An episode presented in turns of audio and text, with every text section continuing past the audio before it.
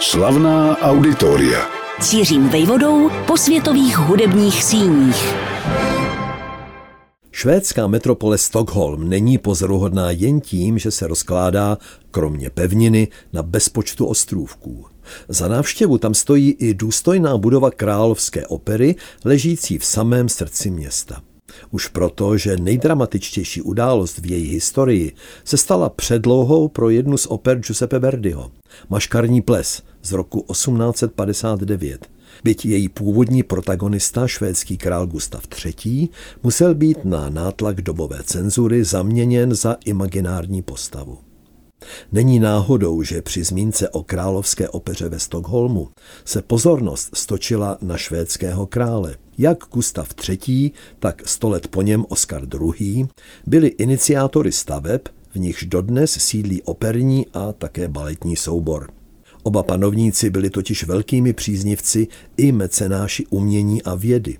Bez nich by se možná tyto umělecké a vědecké obory dodnes provozovaly ve stockholmské míčovně z roku šestnáct set dvacet sedm, která kromě sportu začala postupně sloužit také jevištnímu umění. Ovšem v podání souborů ze zahraničí, protože Švédové si svoji hudební kulturu budovali jen zvolna. Král Gustav třetí, svého druhu pozoruhodná postava své epochy, se proto zhruba v roce sedmnáct set sedmdesát jedna rozhodl k radikálnímu řešení. Dost bylo Italů, Francouzů, Němců, ale i Nizozemců ve zdejší míčovně. Je třeba vybudovat naši vlastní hudební a taneční školu. Cizí muzikanty, zpěváky a tanečníky proto ze Švédska vyhnal, ovšem zároveň si jich chytře pár ponechal, aby domácí mladé talenty zaškolili. Když roku sedmnáct set sedmdesát tři vznikl první švédský operní soubor, ještě pro něj neexistoval operní dům hodný tohoto označení. Devět let tak musel setrvat v míčovně, než nastal přelomový okamžik v dějinách země. desátého září sedmnáct set osmdesát dva bylo slavnostně otevřeno Královské divadlo. Nastala velká sláva, ale zároveň velké drama. Programu slavnostní premiéry měla dominovat opera Eneas v Kartágu skladatele Josefa Martina Krause, Němce působícího ve Švédsku. Jenomže představitelka hlavní ženské role byla čerstvě obviněna z finančních podvodů a uprchla ze země. Řešení se našlo v podobě jiné opery, jiného naturalizovaného Němce, Johana Gottlieba Naumana. Celkem jich složil dvacet pět a ta, která rozezděla Královské divadlo ve Stockholmu, nesla název Cora e Alonso. Dodnes se k této historii vrací švédská pěvecká škola, která jen během nedávných desetiletí zrodila takové pojmy jako Birgit Nilsson, Anne Sofie von Otter či Nikolaj Geda. Autorem budovy Královské opery ve Stockholmu z roku sedmnáct set osmdesát dva byl domácí architekt s německým příjmením, které si ovšem jeho otec zvolil jen proto, aby byl přijat do šlechtického stavu. Karl Frederik Adelkrantz, který vytvořil také půvabný čínský pavilon nedaleko slavného barokního divadla v Drottningholmu, patřil ke konzervativním tvůrcům. Miloval rokoko, ale uměl se umravnit směrem k severské strohosti. Takové, která měla oslavit donátora, krále Gustava třetího, narozeného v roce sedmnáct set čtyřicet šest. Ten ovšem v opeře, jejíž výstavbu zaplatil, našel o deset let později jako čtyřicetiletý, bohužel svou smrt. Její okolnosti vyvěraly z královy životní pouti. Směle se o něm dá prohlásit, že to byl člověk více tváří. Do dějin se zapsal jako osvícený despota, který potlačoval moc parlamentu a rád válčil.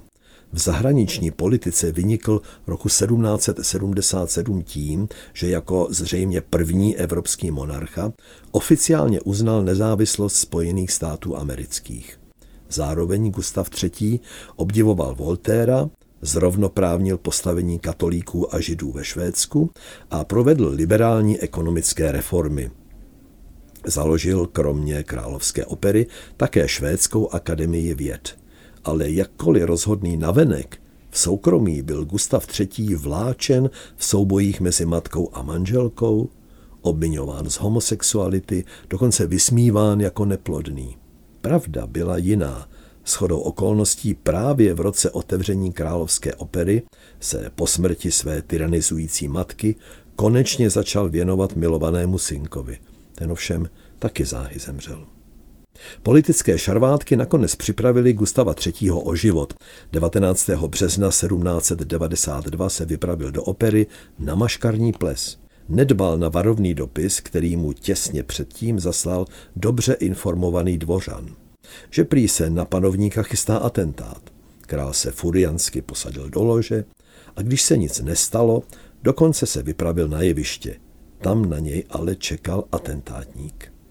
Gustav třetí. Bojoval se smrtelným zraněním třináct dnů, během nichž ještě stačil vládnout a urovnat nejednu záležitost.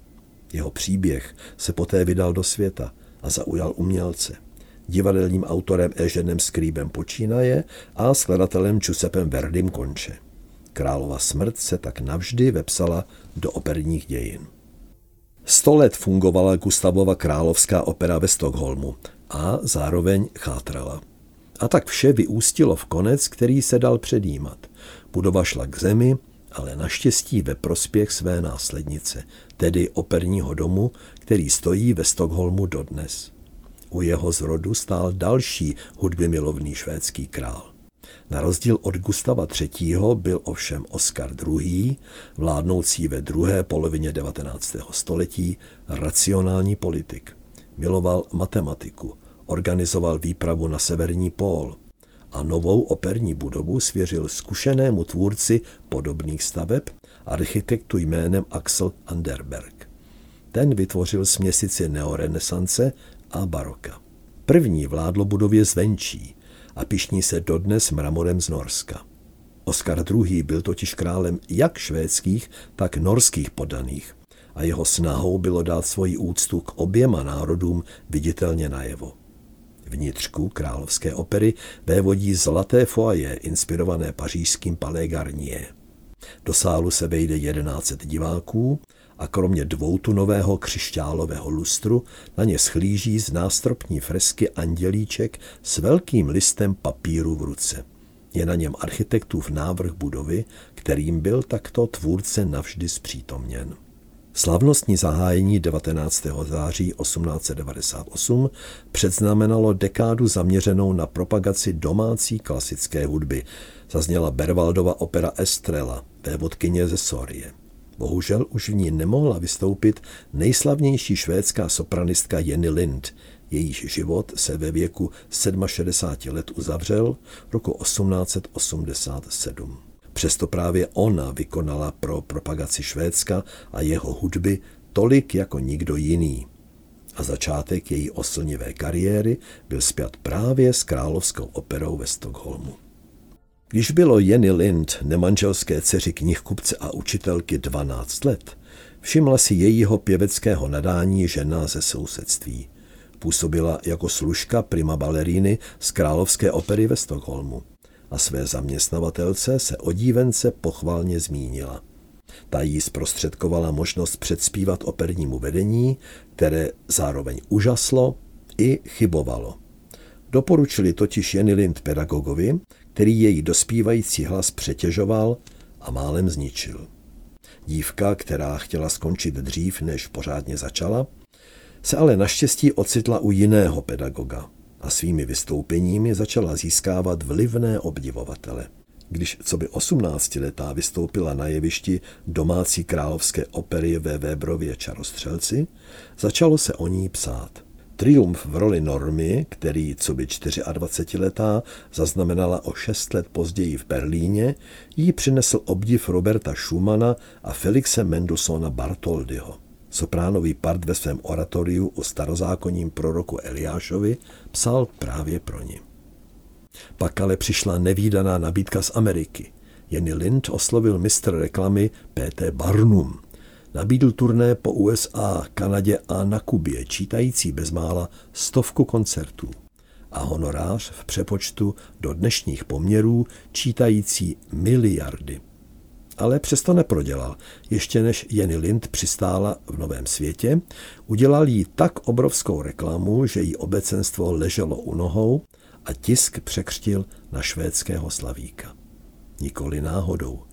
Dalšímu z jejich ctitelů, dánskému pohádkáři Andersenovi, byla tudíž inspirací pro pohádku o císařově slavíkovi. Když ho ovšem odmítla, učinili ji poněkud pomstychtivě ledovou královnou. Dva panovníci, Gustav třetí a Oscar druhý a pěvkyně Jenny Lind.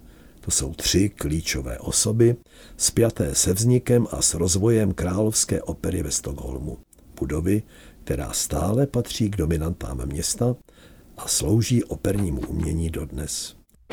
Slavná auditoria.